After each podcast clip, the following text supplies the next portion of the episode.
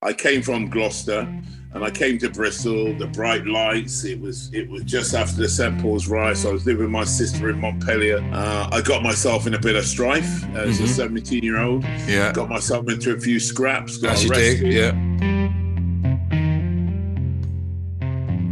I'm Neil Maggs and this is Bristol Unpacked, speaking to fascinating Bristolians on topics where others may fear to tread. Brought to you by the city's community-owned media, the Bristol Cable. This week, Maggsy is off finding himself by walking the Camino de Santiago in Spain, so this is audio editor Afra stepping into the limelight to introduce this week's episode. From self-described tearaway kid to iconic and fearsome fast bowler for the national team, to bodybuilder and owner of Dojo's nightclub, David Lawrence has been around the block a few times.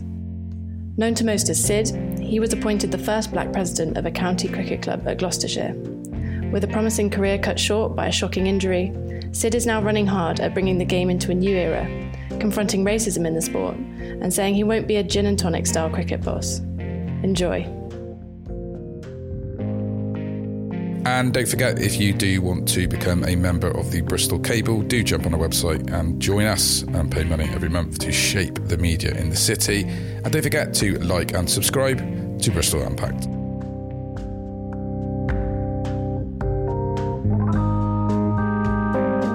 There are many, really, I would say, Bristol sporting icons over the years. Um, and you're definitely in that bracket. Well, I think, um, I mean, I think I'm installed myself with amongst all the youngsters as well by owning a nightclub as well. Okay. yeah. yeah. Because, um, you know, I'm not just only a, a, a cricketer, I'm a nightclub owner as well. So, which is Poonanars still? No, no, no, it's no? Dojo. Dojo, Dojo sorry, Dojo. Yeah, yeah, Dojo. okay. Yeah, so yeah. I'm a part of, people will say I'm a part of Clubland, Clubland yeah. history now. I've been there twenty-three years. Yeah. Um, so, and you D J'd yeah, it as well. You used, you used to D J yeah, a bit D J, as well, didn't you? Yeah, and all that kind of stuff. So I think um, I'm not just a sportsman. I've come out of that, and but people know me as sport, but I think people in Bristol just know Sid Lawrence because he's got a nightclub, ex-cricketer. Yeah. Um, so, um, yeah. And also quite well known for being in, I um, what they called the the the, uh, the uh, sort of not CrossFit, it's a Tough Mudder. You do no, all no, the, no, no. I've done, I've done on CrossFit, and plus I've done eight years of bodybuilding. Yeah.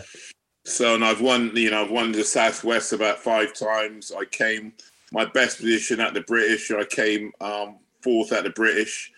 So I've, you know, I transformed myself from cricketer to bodybuilder to D J to nightclub owner. Um, yeah, it's, you know, I always like trying things. And I think um, when I did bodybuilding, it gave me a sense of, um, I don't know, you know, going out in front of a crowd again. You know, I missed that. Obviously, when you when you play, you're out there in a in, performing in front of a crowd when you play cricket. It yeah. was cut. I was my career was cut short, obviously because of my injury. And I think bodybuilding gave me something back that I could go out there and be that showman I, I'd like to be. Um, so I enjoyed it. Yeah, it was great.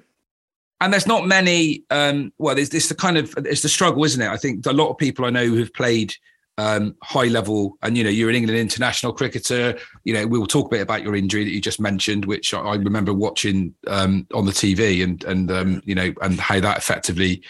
Um, kind of sort of ended your career, how you adapted after professional sport, because some people do struggle. I know ex-footballers and boxers that, uh, you know, have a period when they, they struggle to find a new purpose in their life, but clearly it sounds like you you didn't, or, or, or did you? No, I know. You know, I, I always say, you know, I've been blessed and I with a bit of hard work and, and dedication. I mean, you got to remember when we played cricket, there was no money in cricket, you know, so um, if you retired, you had to get a job. Yeah. Um, the fact was that it, it, when we played, we had to get a job in the winter because we only were we only paid throughout the summer, and in the winter you had to get a job. Yeah. My last job um, before, before I played for England in ninety-one, I was driving a, a bread van and delivering bread in the winter. Really? A company right. called Mount Stevens. Oh, oh did so, you? Oh, I used to work yeah, there on so Saturday we, mornings over at Fishponds. Yeah, we yeah, had yeah. to. We you, you had to get a job, you know, in the winter because we didn't we didn't get paid a fortune like they do today. Um, so I think that grounded you as well. Yeah. Um, that it made you work harder in the summer because you you wanted you're thinking, you know, I don't really want to drive that bread van again in the winter. Um, yeah. So it pushed you harder. um, wow. But yeah, when I when I left the game, you know, I I took a punt. I said, I don't want to work for anybody. That's not me. Um, mm. A, if I work for somebody, I probably know I can do their job better. Yeah. Um, so that's yeah. my character. So I thought I'm not going to work for anybody. I took a night um, um, uh, uh, night school course on business, uh, how to open a business and everything else, how to do your books and everything else. And then I opened my uh, a restaurant on White Ladies Road called Boom. That was my first business. Yeah. It was a wine bar restaurant. Um, that went really well. Um, I sold it after three years to a co- to actually a company called Poonana. They bought off me, and then I opened another bar on Gloucester Road called Hush Hush. Yeah, I remember, and in between yeah. that, I opened uh, a nightclub, and I've and I've kept the nightclub now for twenty-three years. And, I and Dojo's quite iconic, isn't it? Dojo's yeah, like an it's, iconic it's Bristol nightclub, really. Yeah, I mean, people will tell you, you know, it's a place you don't start, but you finish. Yeah, um, but yeah. I don't. I when, when I used to go to Dojo, we didn't usually arrive until about three o'clock in the morning. I don't. No, think. three o'clock. Yeah. So we yeah. closed at six in the morning. So mm-hmm. yeah, and I'm always on the door. I'm, I, you know, everybody will tell you yeah. they never see me downstairs partying, drinking, drinking the profits away. Yeah, uh, I've always worked hard. I'm on the front door. I'm yeah. working with the guys doing the security, A, because I'm bigger than most of them anyway. yeah. yeah. Um, so, um, yeah. Okay. And it's funny, a lot of, a lot of these kids see me now, this generation who are nineteen, twenty, and they just said, you know, I'm a, the, big, the big guy on the front door. They don't and know so, who you are, do they? They no, don't know. No, you, they haven't no. got a clue I am. No. It's only when they go home and they say to their dad or their mum, I went to Dojo and they said, that's owned by Sid Lawrence. You know that, don't you? And yeah. they go, who's Sid Lawrence? And they come back the week after and say, my mum said, or my dad said that you were Sid Lawrence and you used to play cricket for England. Yeah, so, yeah. Um, yeah. It's quite funny, actually. Gloucestershire cricket fans, but, you know, England fans as well, that, you know, there was a period um, in your career when, you know, you were you were up there as the, you know, best fast bowlers in the in the country. You took a five yeah. you took a five wicket haul at the Oval, um, and against, you're, the you, against the West Indies. And, I, and the yeah. other thing is that you've got to remember, I was the last man, yeah, to get Viv Richards out in his last Test match at the Oval. Yeah, yeah. So that's a sculpt which um, um, I tell this story many many times. You know, when yeah. I came to Bristol. Mm-hmm. In um in about eighty-two, I got myself into a bit of bother because I came from Gloucester and I came to Bristol. The bright lights. It was it was just after the Saint Paul's riots. I was living with my sister in Montpelier. Yeah, you know I was you know the, in the I was tr- with Gloucestershire as a like in a like in a young apprentice, but like nighttime I was going out. Uh, I got myself in a bit of strife as mm-hmm. a seventeen-year-old. Yeah, got myself into a few scraps. Got as arrested. You do, yeah. Got thrown into the cells. I had to ring the, the, the manager or the C E O at Gloucester, say, look, you know, can you get me out of the, of the cells here? Bail yeah. me out. And um, one day, it's a chap called Tony Brown, who was the chief exec at Gloucester. He said, look, I want you to be at the County Ground um, nine o'clock in the morning. Because to be honest with you, a lot of the committee, when they heard what happened, wanted me sacked. They said, look, you know, I don't think this guy's going to make it. He's he's a tearaway kid. He's from Saint Paul's, blah, blah, really? blah. Ah, now, okay. You got to yeah. remember, it was uh, it was the early the early eighties. eighties, yeah. Paul's was, was quite negative. Yeah, yeah. So anyway, Tony Brown said, look, I want you at the County Ground at nine o'clock. He got me at the County Ground at nine o'clock. I got into his car. I didn't know where we were going. We drove into another cricket ground. Went down the M five. We drove into a cricket ground. He sat me on a stool.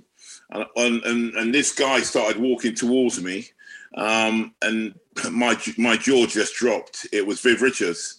Um, Tony Brown had a had a word with him to say, look, this youngster's got something. Could you have a word with him to put him on a straight and narrow? And wow! Um, and at that and time, at that time, Viv Richards, he was, was the king. I mean, the I, greatest I, I, I, all-rounder, arguably one of the greatest all-rounders of all time. Greatest, greatest batsman of all time, you know, the best batsman. There's no other, you know, Viv Richards will go down as the best batsman of all time. And he sat me on a stool and had a chat with me and um, said, look, you know, you've got a talent, don't waste it. You can do a lot with it. Um, so um, from that day on, I dedicated my life um, to cricket. I didn't want to let the, um, these people down. And it's ironical, you know, fast forward fifteen years later, we've had this chat when I was sixteen and I'm at the end of my run yeah. bowling to him in his last test match and I get him out.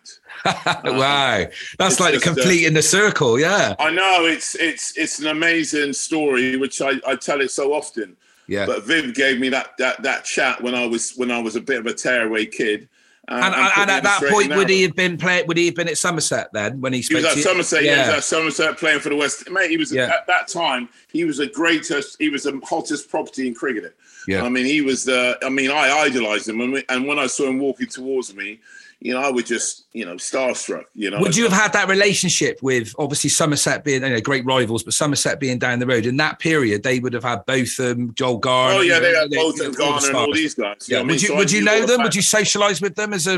No, not as a kid. I was only sixteen, seventeen, you know. I mean, I was a terrorist. Obviously, when I got older, I got to know Viv and Joel, and obviously I played with both of them. But yeah. at that time, my career could have gone down down the path. Down the path, yeah. Um, yeah. And really, that that chat, and you know, I, I'm a great believer that people come into your life at the right time. Mm. And he came into my life at the right time and gave me that chat. And I just said, you know what? I'm not going to let this guy down. He's the greatest batsman in the world. And he took time out. He doesn't know who I am. Um, he took time out to have a chat with me. And, and mm. Tony Brown as well, the chief exec. Um, you know, I'll never forget what he did as well. He stood by my side when the rest of the committee, yeah. all these white middle-class guys were saying, nah, get rid of him. He's just going to be another tearaway. We don't need a hassle of, of this kid. Um, but he stood by me. Does it also make you think about there would be, you know, in in in cricket, but also, you know, I could I could tell list people in, in football. I, I grew up in Eastern inner city Bristol. I've seen uh, young players, particularly young black players, um, that that that. have been released or that they haven't had the necessary support, or as you said, there's been a sort of prevailing attitude um, towards towards them that didn't get yeah. that, didn't have that chat with Viv Richards, and they and they didn't make it. Does it ever make you no, stop and no. think a bit and think there must there was other people like you that didn't have yeah, that? Yeah, there would have been, and, and I think back in uh, in the early eighties, the attitudes of many coaches, football coaches, yeah. cricket coaches. They had this kind of attitude towards us, and it was a kind of stereotype that they're lazy, mm-hmm. um, they don't like to train hard, um, they could be, they can be difficult, um, they've got a bit of a chip on their shoulder. So all these kinds of things were were against you, and, and if you really shown any signs of dissent, they would just probably get rid of you, um, no questions asked. Yeah. Um, and that was the attitude of a lot of coaches back then. You yeah. know, and you had to you had to get rid of that stigma.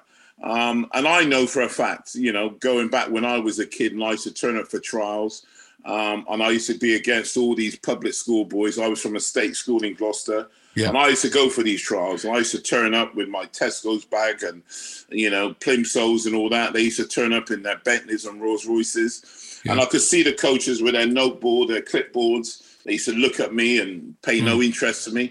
But one thing they couldn't do and stop was that I had this uh, this incredible gift that I was twice, or three times as good at them. I could bowl as fast as any adult, and these kids could not face me. I was too good, and they had no choice but to pick me. They had no uh, choice. Yeah, yeah. They had to pick me because I was so much better than the rest of the but kids. But you've got to be even better, haven't you, to get picked? Had you been, well, uh, you know, yeah, do you know what I mean? My dad, always, my, my dad always said to me that, you know, Um, unfortunately, you're going to have to be twice as good to get on in life. Yeah, yeah. Um, and that stayed with me, to be honest with you, to this day. Um, if you're going to try and do anything, try and be twice as good, you know. Um, and that's what sometimes in life I had to take through with me. You know, going back to when I was seventeen, my first away trip with Gloucestershire, mm. um, um, one of the players um, decided that they wanted thought it was funny that they would knock on my door and they would leave a bunch of bananas outside my door. So that's what you were up against, you know, your own teammates being racist towards you. Um, yeah, I mean, that, that came was, out in a Sky Sports documentary, yeah, didn't it? Yeah, which yeah. was called and, "You and Got that, You Guys and, a History," when you spoke quite yeah. openly and quite candidly about that experience. Yeah, and the club and, was, and the club at the time didn't do anything. Did you? Didn't do, do anything, anything about it? Uh, there yeah. was a there was a following incident the year after when I went down to Yorkshire. I was pelted with bananas. I was abused all, all day on the cricket field. Gloucestershire didn't do, they didn't launch an investigation. They didn't say anything to me. Are you okay? Not one thing was said to me.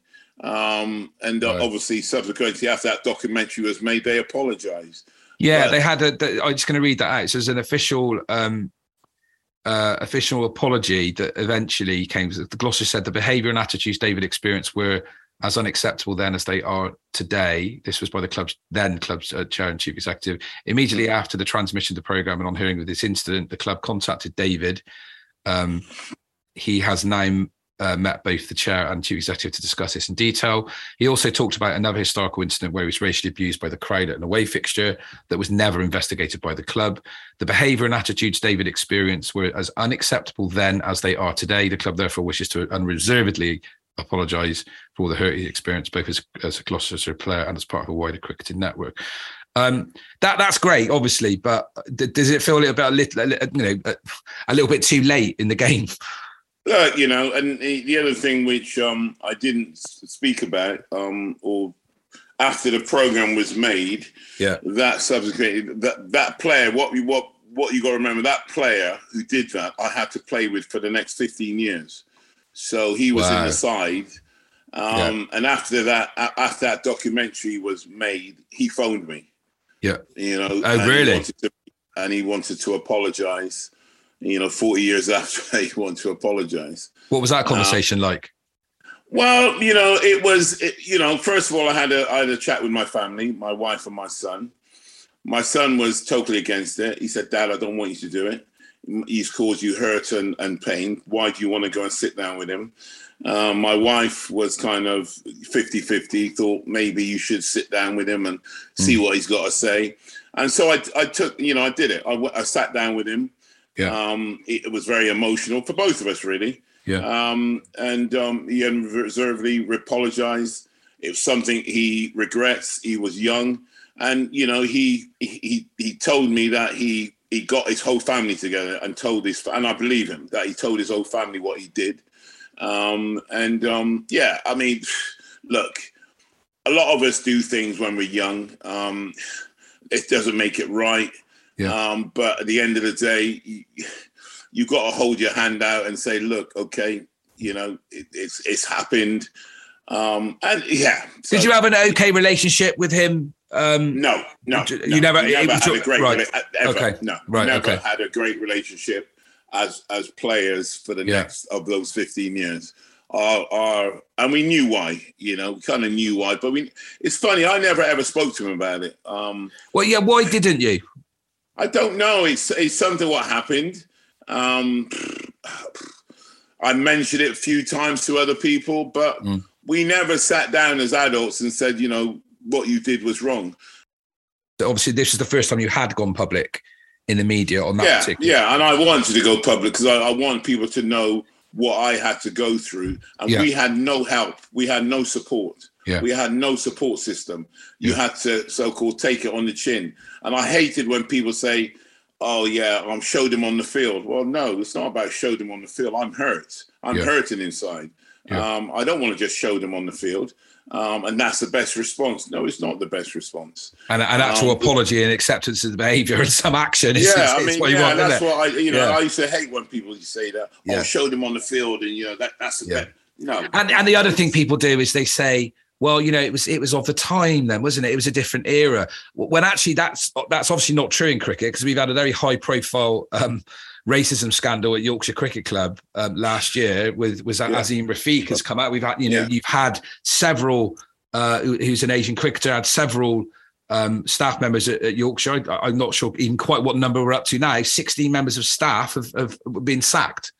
Yeah, I mean, it was, um, but that's institutionalised where, you know, there's an acceptance in the in the coaching staff where, you know, nobody questions it. It's a part of their culture. There was things what because they couldn't pronounce their names, they would call them Roy, um, things like that. Yeah. Um, and, and, and that's just like a culture which uh, it, it's very sad. And there's, you know, and, and this goes this goes right to the top. I mean, you, you know, you've got like well, former right England England, ca- England captains and and, yeah, and I mean, internationals, I mean, you know. I find that really disappointing when when you hear those things and people's kind of stood by those. You know, it's it's disappointing. But look, am I surprised? Probably not. Um, there's yeah. always going to be racism amongst people. There's always going to be things said behind closed doors.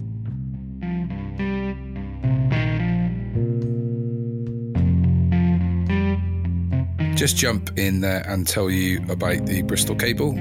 We are looking for members, so if you're interested, you can jump on our website, chuck a pound in, five pound, whatever you want every month, and you can get a chance to have a say in the type of stories we tell, who we interview, the topics we cover, and you can be involved in meetings and A G Ms and stuff. So if you're up for that, then uh, jump on the website and do have a look. And back to the chat.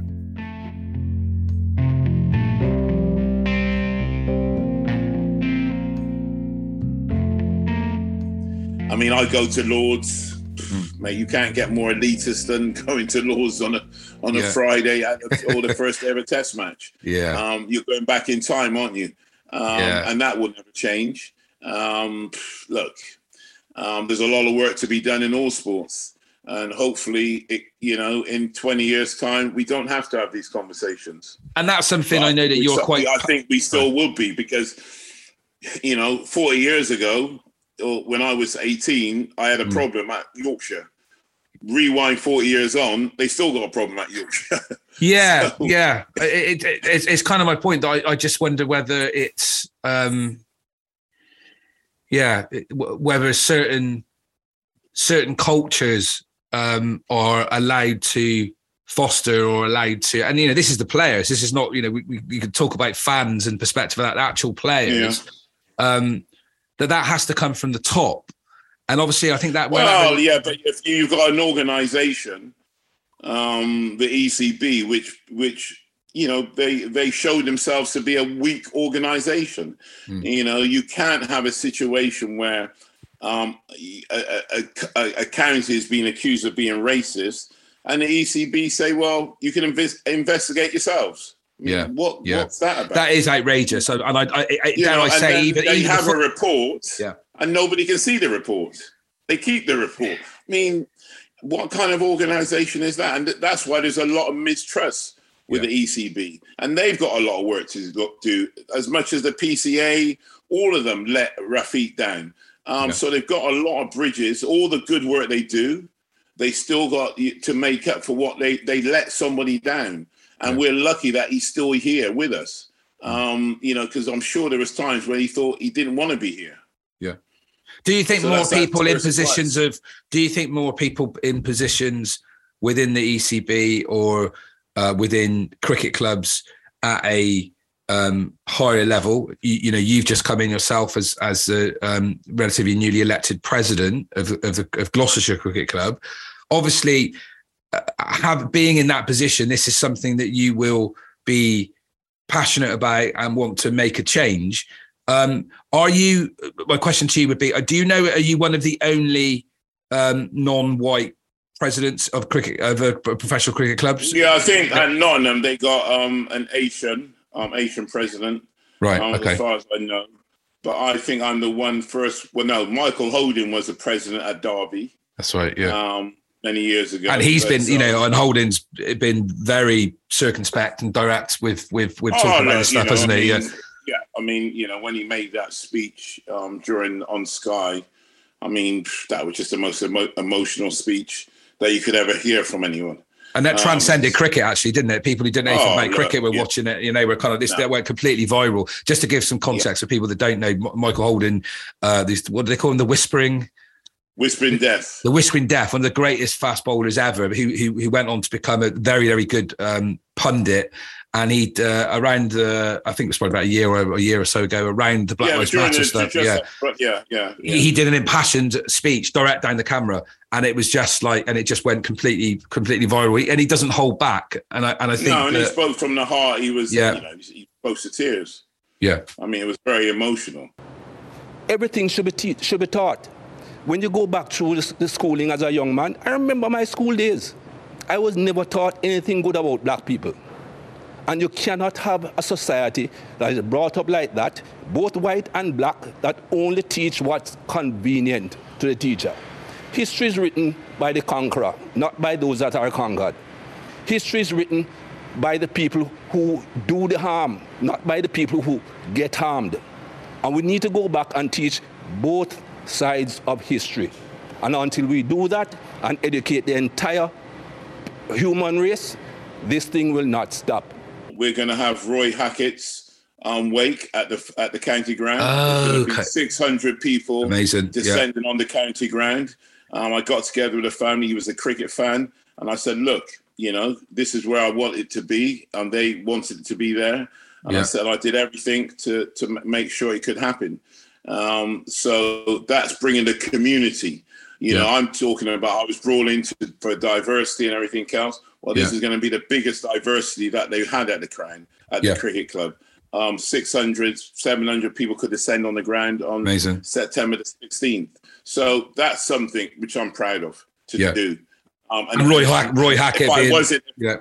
Sorry, go on, sorry. No, Roy Hackett being a part of the the, the proponents of Bristol boycott, he died. Boycott, uh, Bristol yeah. bus boycott, he, he died uh, a, a few weeks ago and, and is a kind of icon of, of, of Bristol. He's a part of history, an yeah. icon. He's a part of black history. Yeah. Um, not, you know, just for, for British. International, black international black history, yeah, yeah, yeah.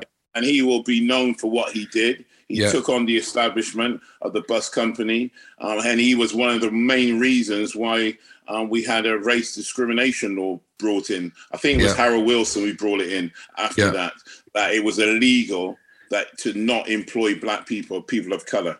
If yeah. you were found to, that would be illegal. At the time before, there was there was nothing there. You know, if you didn't want to employ someone of colour, you weren't answerable to anybody. Yeah. But after that, after that kind of um, so that's um, that that's a. That that that's a uh, that's quite a big marker that you're setting by doing that. Then by putting the, the Gloucestershire uh, hosting oh, hosting Roy, Roy's thing, and and, and, I, and I guess from a from a, and I know the, the the Gloucestershire Cricket Board have done some decent, you know, some good work over the years. But you've you've you've said uh, as club president, I think it's important that we get more inner city kids playing the game, black, white, yeah, male, and female. Kids, and I think you know this is a great opportunity for the club to showcase mm. themselves. Um, and like I said, I, I just think if I wasn't there, this wouldn't have happened. Yeah. Um, and I think between myself and the family, they approached me and I and I said, look, I'm going to do everything that I can to get it down there. And we we succeeded. Uh, I've got other things on the agenda for Black History Month, um, which, you know, the club and the E C B have backed me. Um, so, you know, we're going to do, uh, uh, you know, when Roy died, it came to my attention that these guys are, are getting elderly. They're old. Yeah. Uh, and we need to tell their stories. So what, what popped into my mind is when I first came to Bristol, I played for Bristol West Indies. Oh, did you? Oh, yeah. That, Up at a race green. Yeah, so yeah. I, I, yeah. Yeah. And I said the founder um, who who started it, a guy called Guy Bailey. Guy Bailey, I know Guy. With the, yeah. With the bus, uh, bus strikes as well. Yeah, he was. Um, yeah. He's getting elderly now, so... So for that, um, for Black History Month, I'm going to interview him so he can tell his story and why he started Bristol West Indies yeah. and what he had to go through. So, and that now, once I pitched it to the E C B, they want to get on board with it as well. Amazing. And roll it out. Yeah. But we're trying to get the participation back up, um, yeah. you know, with the ACE program, which yeah. they've introduced with Ebony, what started it. Um, and that's so, for inner city kids. Uh, and that's Ebony. She's just uh, she's the ex um, England captain, isn't she? England women's yeah, captain. Yeah, yeah, yeah, yeah. So um, yeah, so it's a lot of work has been done. Um, good work. Yeah. Um, and people say to me, it doesn't really matter if if um, Afro Caribbean kids are not playing cricket.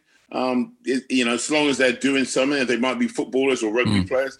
Does it matter if it's if, if it's less? Yeah. Or, or, you know, in five years' time they're not playing? I think it does because yeah. it's a part of their heritage. It's a part of their culture. And I yeah. think it's important that they're, they are playing um, cricket. Um, so what about yeah, watching I'm, I'm, as well? What about what about watching cricket, Sid? What about, like, you know, yeah, I go down, well, I go down, the, I go down the county, I go to the county ground, yeah. you know, fairly regularly. And I got to be honest, and this is the same, it's a bit changing at Rovers, it's the same at Bristol Rugby Club or Bristol Bears, it's the same at Ashton Gate. I know, you know, a lot of people in the black community that are interested in cricket, that that love football, but they they don't we in the numbers that you would expect don't seem no, to be no watching. I mean um you know, when me and Courtney were playing, there was, you know, people used to come down from the West Indian community. Yeah. Um, and, um, and you know, when Viv Richards used to come up um, for Somerset, so you'd get massive contingents of Caribbean people coming up to watch the game. Yeah. Um, again, it's trying to have that connection mm-hmm. um, where, you you know, you maybe have an home, homegrown player. Um, so we haven't playing. got that at the moment, have we, at Gloucester? There isn't. No, you haven't yeah. got that. And it's, we talk about the rugby. Yeah. But someone like Gange. Ellis Gange, yeah, for sure. Ellis yeah. Gange. Yeah. You'll probably see a lot more youngsters because they can connect to him. Yeah, yeah. So I think you'll see that kind of diversity because, you know, he's come back. Yeah. He's one of our own. Yeah. He's a, a local lad. Yeah. Um, is it North West he's from? North West, yeah, but he traverses because obviously he's a, he's a mixed race boy, but he's also from yeah, North West, which is a white well. white community. And, yeah, yeah. So I just think it's good you have someone like that, and I think cricket, if you have a local um, Asian or black yeah. person, the youngsters can connect to it and say, "He looks like me. I want to play the game." Yeah. Let's talk a bit about your your cricketing career then. Um, once you'd established yourself at Gloucestershire. Um, you were consistently uh, one of the highest wicket takers in the country, but it did take a little bit of time for you to break into the England setup. Yeah, I mean, I, eighty-five was my best season. Um, that's when I launched my myself. Um, it, you know, all the tabloids were tipping me to play. Um, they were all tipping me to go to the Caribbean. It didn't happen that, that year. Yeah. Um, I, the following year, I had an injury. And I, I made my debut, obviously, in eighty-eight um, against Sri Lanka. Yeah. And again, took a while for me to get back in the side. And then I got back in the side in in ninety and um, um, played against uh, the mighty West Indies. Um, who, who, who were mighty then. Who yeah, were, they were good. Yeah. They were a good side and they yeah. were beating everyone. And, and um, yeah, it was, a, it, was a, it was a good series. We drew that series.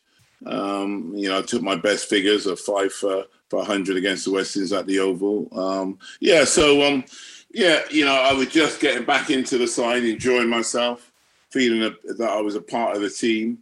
Um, and then, obviously, you know, my injury comes along. Let's talk about that. I mean, so that was in New Zealand, uh, tenth of February, nineteen ninety-two.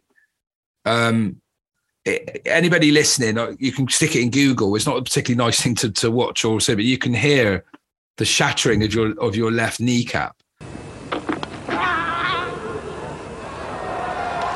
that's the first ball of the new over from David Lawrence, and he's he looks as if he's pulled something there, maybe a hamstring, perhaps a calf muscle, but he doesn't look in very good shape, David Lawrence. You collapse to the ground, you know. Screaming, you were carried off on a stretcher. It's more tantamount to a, a sort of injury you see in football than cricket, really. Yeah, um, it's more. You, they, they say it's more of a collision thing, which you you know, very rare you see it in you know in a non-collision sport. So you literally came down, didn't you? As you bowled, you came down heavy on your left, and your knee yeah, just gave happened, way. Yeah, my my my leg, you know, the the um the muscle contracted um above the thigh. And it just, because there was a hairline fracture going across, it just pulled it and, and severed it in two. So it was a painful injury.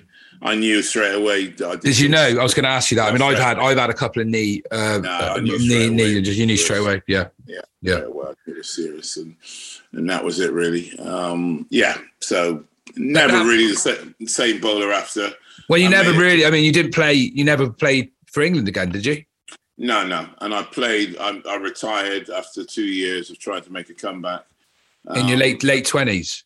Yeah, and then I I made a comeback, not really the same bowler when I was, I think I was thirty-two, thirty-three. Um, yeah. What's that like? What's that like? I mean, kind of, because when you, that knee injury did happen, that that was when I would say you were cementing your place. Yeah, as as yeah, England's well. England's main strike bowler. You know, you were rapid, you were lethal. People, you know, people couldn't, You, you scared, you scared batsmen. Oh, you, like that you then, gotta you remember know. that, um, you know, in um, I think it was geez, um, eighty-eight that year, I hit Phil Simmons of the West Indies on the head. Um, he collapsed on the field at, at the County Ground, blood clot on his brain, and you know th- th- they say it's only because he was in Bristol mm. they were able to save his life, get him up to Frenchay wow. and remove that blood clot.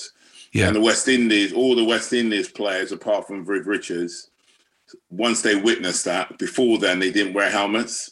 Once they witnessed that, they all said they're going to wear a helmet. Really? So, yeah, yeah. They all said he was. Was he not wearing? He wasn't wearing a helmet, Simmons. Then. Wasn't wearing a helmet. They very, very few of them did.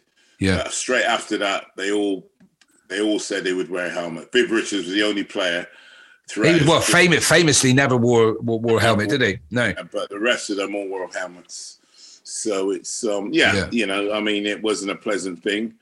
Um, but you know, I was, you know, before my knee injury, I could, you know, put that ball down at a good speed. Um, yeah, but these things happen in life. Yeah. I think after, after the second injury, because you got to remember that after a year, um, once I was on the in the gym, it snapped again. And yeah. I think after that, that was the time I felt that I probably would never play again. Um, and then another year on, I retired, and that was it, really. It was, um, yeah, you know, like tough. I said, it, it's tough, but um, you get through these things. I'm a great believer in, like, things happen for a reason. Yeah. Um, I don't, I never really dwelled on it. You know, one door shuts, another opens. And did you stay in touch with cricket um, when you stopped, uh, not stopped until playing? I got back as, not until I got back as president. Really? Because um, you've been away from you've been away from yeah, the game I used, completely. Yeah, yeah, I mean, I, I took on the coaching role at Coastons. Yeah, I was their coach for about eight years and loved it there. Oh, okay. I had a fantastic time as their cricket coach. Oh, I didn't know um, that. And I felt yeah. that that was my bit of giving back. Yeah. Um, but um, yeah, you know. I, I did I have ambitions to be a coach? No. Did I want to be a commentator? Not really.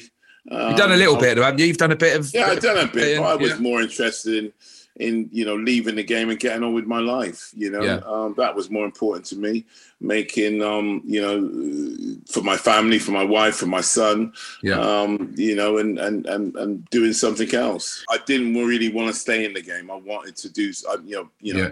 be that kind of entrepreneur. I didn't really yeah. cricket wasn't my my be end of all things, and, and sure. some people got to stay in the game. No, not for me.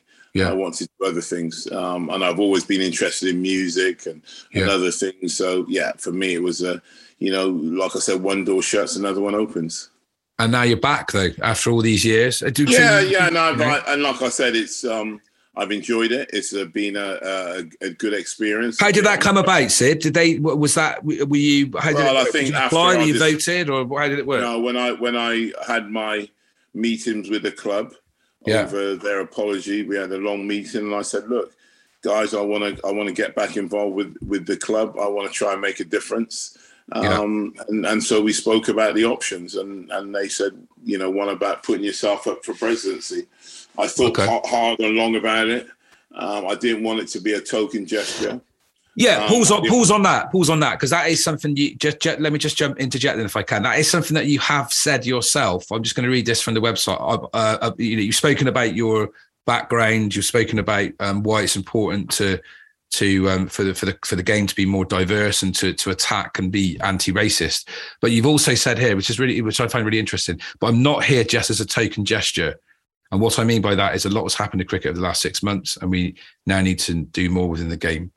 Um, I'm happy to be making sure we're going in the right direction. Is that the fear then? And I think that's the fear that a lot of black people have, that you are just a token when you're put in positions. Well, yeah, I mean, if you're if you're a token gesture, yeah, um, people around you won't won't respect you. They won't respect anything you say because they think that you've only been put there because you need to tick a box. Yeah. Um, I told the club, look, you know, guys, you know me, I'm outspoken. I'll say what I feel. Mm-hmm. I'll probably upset a few people on the way, but this is going to be me. I'm going to be my own person. Yeah. I'm not going to change. Yeah. Um, and, and so they were on board with that. And so far they've supported me in everything I've, I want, I've, I've done.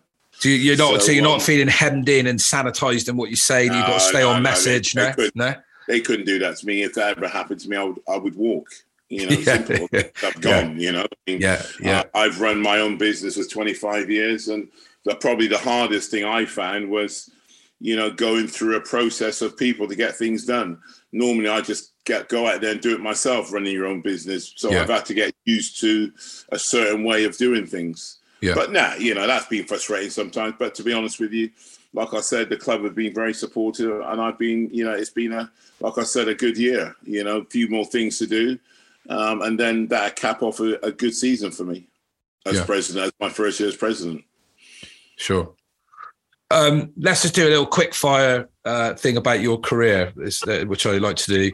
Um, who's the um, who's the best player you've ever played with, and the best player you played against? Maybe let's just say, cricket's quite tricky to do like this, isn't it? Say best bowler you ever played with or against, and best batsman you ever played with or against.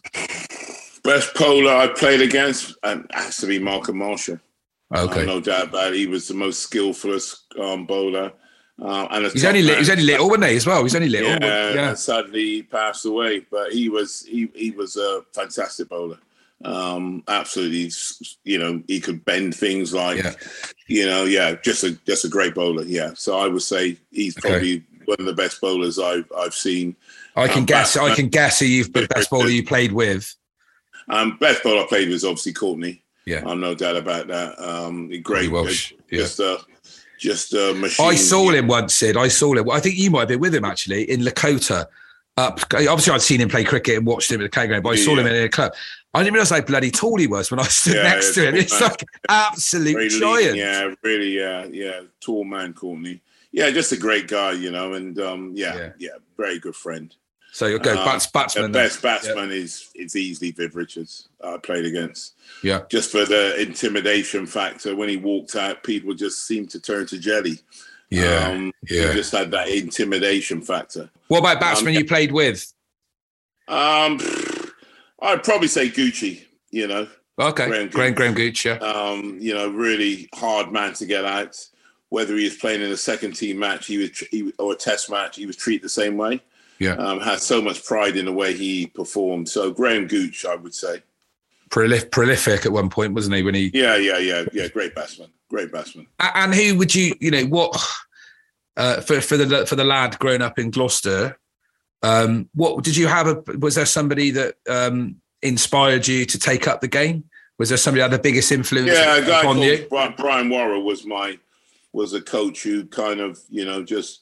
just kept on pushing me and telling me you can make it in this game. And um, yeah, he was a very, very, my first coach. Yeah. He brought me my first pair of bowling boots. Uh, and I, one thing I will say is I, the, um, the spectator experience at Gloucestershire is significantly improved. I, I've been up there a few times this year. I, I think it's been great with the bar behind the, the ground. It has a, it has a, I, I would implore anybody listening, even if you're not a cricket fan, it's quite a night. It's a good night out on a Thursday, on a Friday no, night, on a, a Thursday night. Cricket, you know? Cricket is a very social game, and it's a good day out. Um, so um, yeah, I mean, anybody who's not been to a, the cricket ground, you know, get get up there for a twenty twenty or a fifty over game, and and you will enjoy it. Hopefully, you know, in the future, you know, we'll get a franchise where we can have a, a Bristol team in the hundred. You know, and that would be great for me. You know, to see yeah. that. Um, because, you know, I'm not supporting the Welsh. No, no. Well. So the one hundred is this new one hundred, one hundred ball yeah. franchise thing where there are yeah, we need twelve. A Bristol. Yeah, this, the nearest yeah. one is Cardiff, isn't it? The nearest, yeah. yeah. Um, yeah. And the next one is Warwickshire, obviously. But, yeah, you know, I mean, yeah. If you if you live in the West Country, you're not going to have any affinity with it. I've sort of boycotted it a little bit by not watching any of it, actually. Well, to be honest you know. with you, I think, you know, the um, the the the The the actual sponsors and everybody will be disappointed this year because the games haven't been close. No, um, some of them have been so one-sided mm. that you know the competition is not living up to its um its whatever they thought it was going to live up to. Yeah. Um. So it needs to be. I don't know whether the format needs to change, but it's, the games are not close. Um, no. Um. It's cricket. It's cricket. A little English cricket in particular in a little bit of a. Well, I just don't see why they. In a bit of crying. Why do they need to bring all that money in, spend all yeah. that money in, and well, you could have pushed it into the twenty twenty? Yeah, and this um, is the yeah, this is the odd thing, and and even and even with that, there is a there's been a big debate at the moment, isn't there? Where I, I understand that that um, you know, and as a test cricketer, it'd be interesting to see what you think about this. I understand that cricket needs to be more accessible and more popular, and, and it's had to rebrand itself a little bit. That. But I do think that perhaps it's is it gone a little bit too far the other way a yeah, bit, where it's sort of a test. twenty twenty is a is a great competition. Yeah. Um, I don't know why they think they had to bring a new competition in. I'm, it's I weird, don't get it? it. Yeah. I weird. don't get it. I really don't get it. And um, who else is playing the hundreds? Well, no, well, it's, it's, it's not an English thing, you know. Like it's almost like Who's we would adopted we, it. We, we wouldn't allow any English players to play in the I P L originally. They wouldn't yeah, get selected, and all this sort of arrogance. Is this a bit of a we're trying to create our own thing a little bit? A typical E C B not, kind of. It's not. Yeah? If it was a great success, then other countries would be copying it. Exactly. Yeah. Copying it. Exactly. Because That's they what, yeah. think Australia's not going to copy it because their Big Bash is so successful. Why would they want to bring another company? And maybe in? This is why, because our, you know, T twenty stuff isn't as successful as, as other countries, is it? Well, you say that, but you yeah. know that finals day gets sold out a year, year in. Yeah, it does. Yeah, but it, I guess it doesn't have the, you know, like the I P L, like you said, the Big Bash doesn't have that kind of pull, no, does it? But it's it's yeah. still, you know, it's a good competition, and I, mm-hmm. and I just don't think you need another one. You need an additional time one. Time will tell with a hundred. You know. And what I, effect I is this having on Test cricket for you as a former Test international? I think, I, I, I think it's, you know, all one-day formats. I think if you're a good player, you can adapt. You can adapt to play Test cricket. You can adapt to play one-day cricket. Mm-hmm. So I don't see, I don't see there's a problem with it. I think, you know, Bairstow and all these guys have shown that. Look, you can adapt the the shorter form game into into Test cricket well and make yeah. it more entertaining. Yeah, um, and I think that's that's only can be good for Test cricket. Well, well, yeah, well, that's the counter argument to this, isn't it? That actually, what we are getting now is more results in Test cricket. Whereas I remember quite distinctly as a kid watching five-day Test matches that end in a games draw. Are not, constant, yeah, games are not lasting five days. Yeah, you're lucky for them to, you know, the, fourth day, the, yeah, the fourth morning, it's all over. You know, so um, and I, and I think it's it's good that the game is the game. feels that it has a responsibility to to be a bit more entertaining. The players feel that as well. Yeah. And I think it only can be good for Test cricket. Sure. And keep it alive. Anyway. Thank you, right? Sid. It's been amazing to talk to you. Um, and um, good luck with, um, well, with the, with the season next year. And, and will yeah, I? Um, and uh, good luck with Dojo. And then any weight tra- any uh, bodybuilding competitions coming up? No, or? I'm a bit too old now. That's it. All yeah. finished. I promised my wife I wouldn't do it anymore. And she, I promised her she's listening, so I can't go back on my word. Talk about, mate. Uh, I'm going to put the video up. Most, um, most appreciated. And yeah, um, no worries. We'll chat soon. Okay. All the best. I'll let you know when it's up. Cheers, mate. Thanks. Ta-da. Bye. Bye-bye. Bye. Bye.